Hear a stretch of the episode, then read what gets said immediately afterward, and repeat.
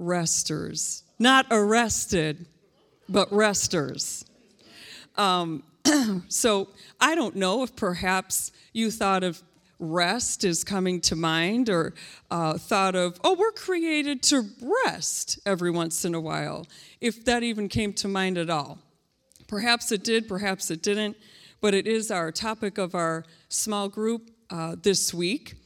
And I'm going to have more to say about uh, our times and availability for our small groups to join that in just a second. But in small groups this week, we will be talking about rest. So, how many times have we heard someone speak about being laborers for Christ? That everybody can nod their head. Yeah, I, have heard, you know, that language. That's in the language of Scripture often. It's a common teaching as Christians. It's a common topic that Jesus taught his disciples you know, if we're going to make disciples, if that's our call as Christians and what we're created to do, then uh, we must be willing to, to labor for the work of the kingdom purpose, correct? And so, all of us should be a part of that uh, kingdom of God because it reflects a purpose that God has intended for each of us as the body of Christ to be his hands and feet, so to speak. God has always had a purpose and a plan that involved his people to fulfill it. Whatever that looks like varies across the body of Christ. Paul in uh, the New Testament, the Apostle Paul says, Some are the eyes, speaking of the body, you know, that metaphor. Some of us are the feet. Um, other of us are those organs we don't often see working on the outside, but they're working on the inside. We all have a purpose in the kingdom of God to do what? To do the work of the Lord. Okay? But how many of us feel called to be a rester?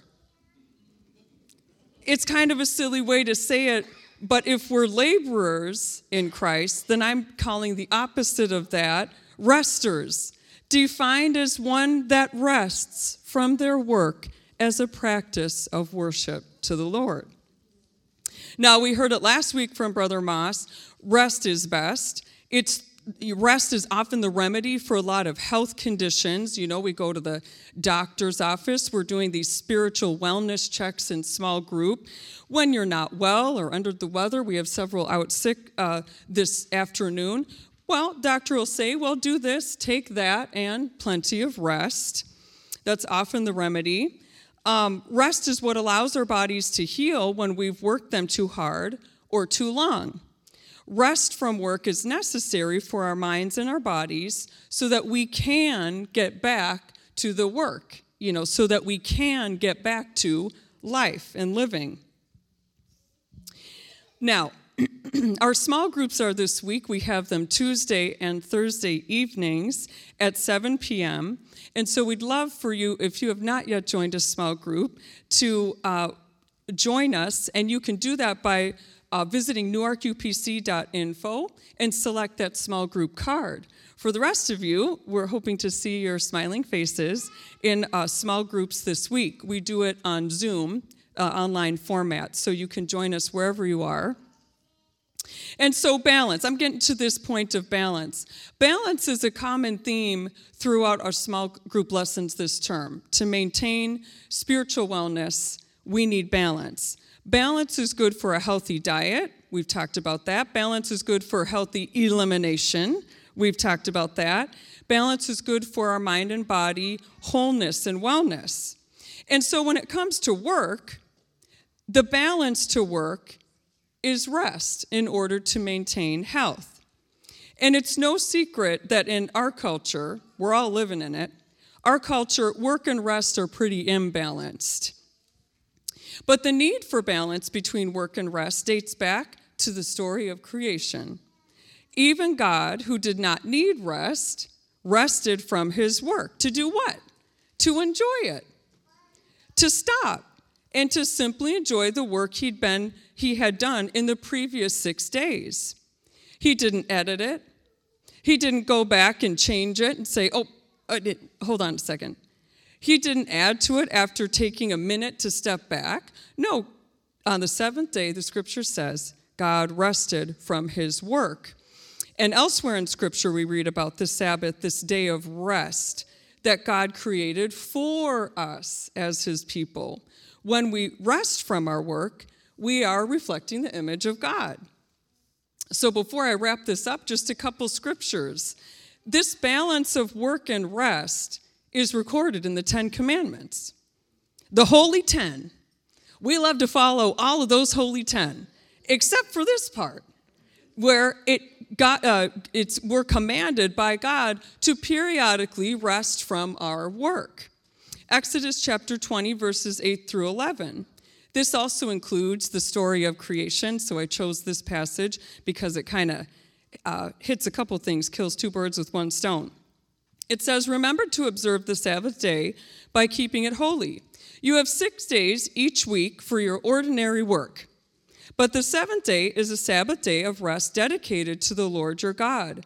On that day, no one in your household may do any work. This includes your sons and daughters, your male and female servants, your livestock, any foreign uh, foreigners living among you. For in six days the Lord made the heavens, the earth, the sea, and everything in them. But on the seventh day he rested. That is why the Lord blessed the Sabbath day and set it apart as holy. So, just like our work and its purpose, for the kingdom is, is a distinctive that we are one of His. So also is the discipline to rest. Amen? It will stand out as a distinctive of who we serve in this culture that's nonstop, that's 24 7, the work yourself to death American work ethic. Rest has always been a distinctive of God's people.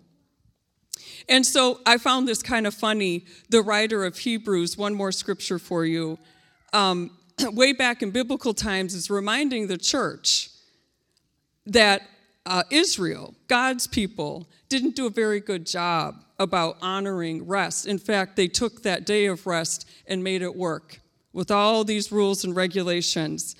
And they totally missed the point. So the reader of Hebrews in this little passage says, Christians, do a better job, please. It says uh, in chapter 4, verses 9 through 11 So there's a special rest still waiting for the people of God. For all who have entered into God's rest have, has rested from their labors, just as God did after creating the world, and going all the way back to the creation. So let us do our best to enter that rest. But if we disobey God, as the people of Israel did, we will fail the fall, I'm sorry, we will fall. So rest. It's good for our minds and bodies. We were created to do labor, to work and create, but we're also created to rest from that work. And the command to rest is an act of love and care from our Creator, and He cares for you. Amen. So let us uh, proudly add a rester, a, a rester. I'm trying to the A and the rest are just sounds like I'm trying to just, you know, uh, divide that word up. But let's proudly add being a rester for Christ to the list of titles that we're proud of.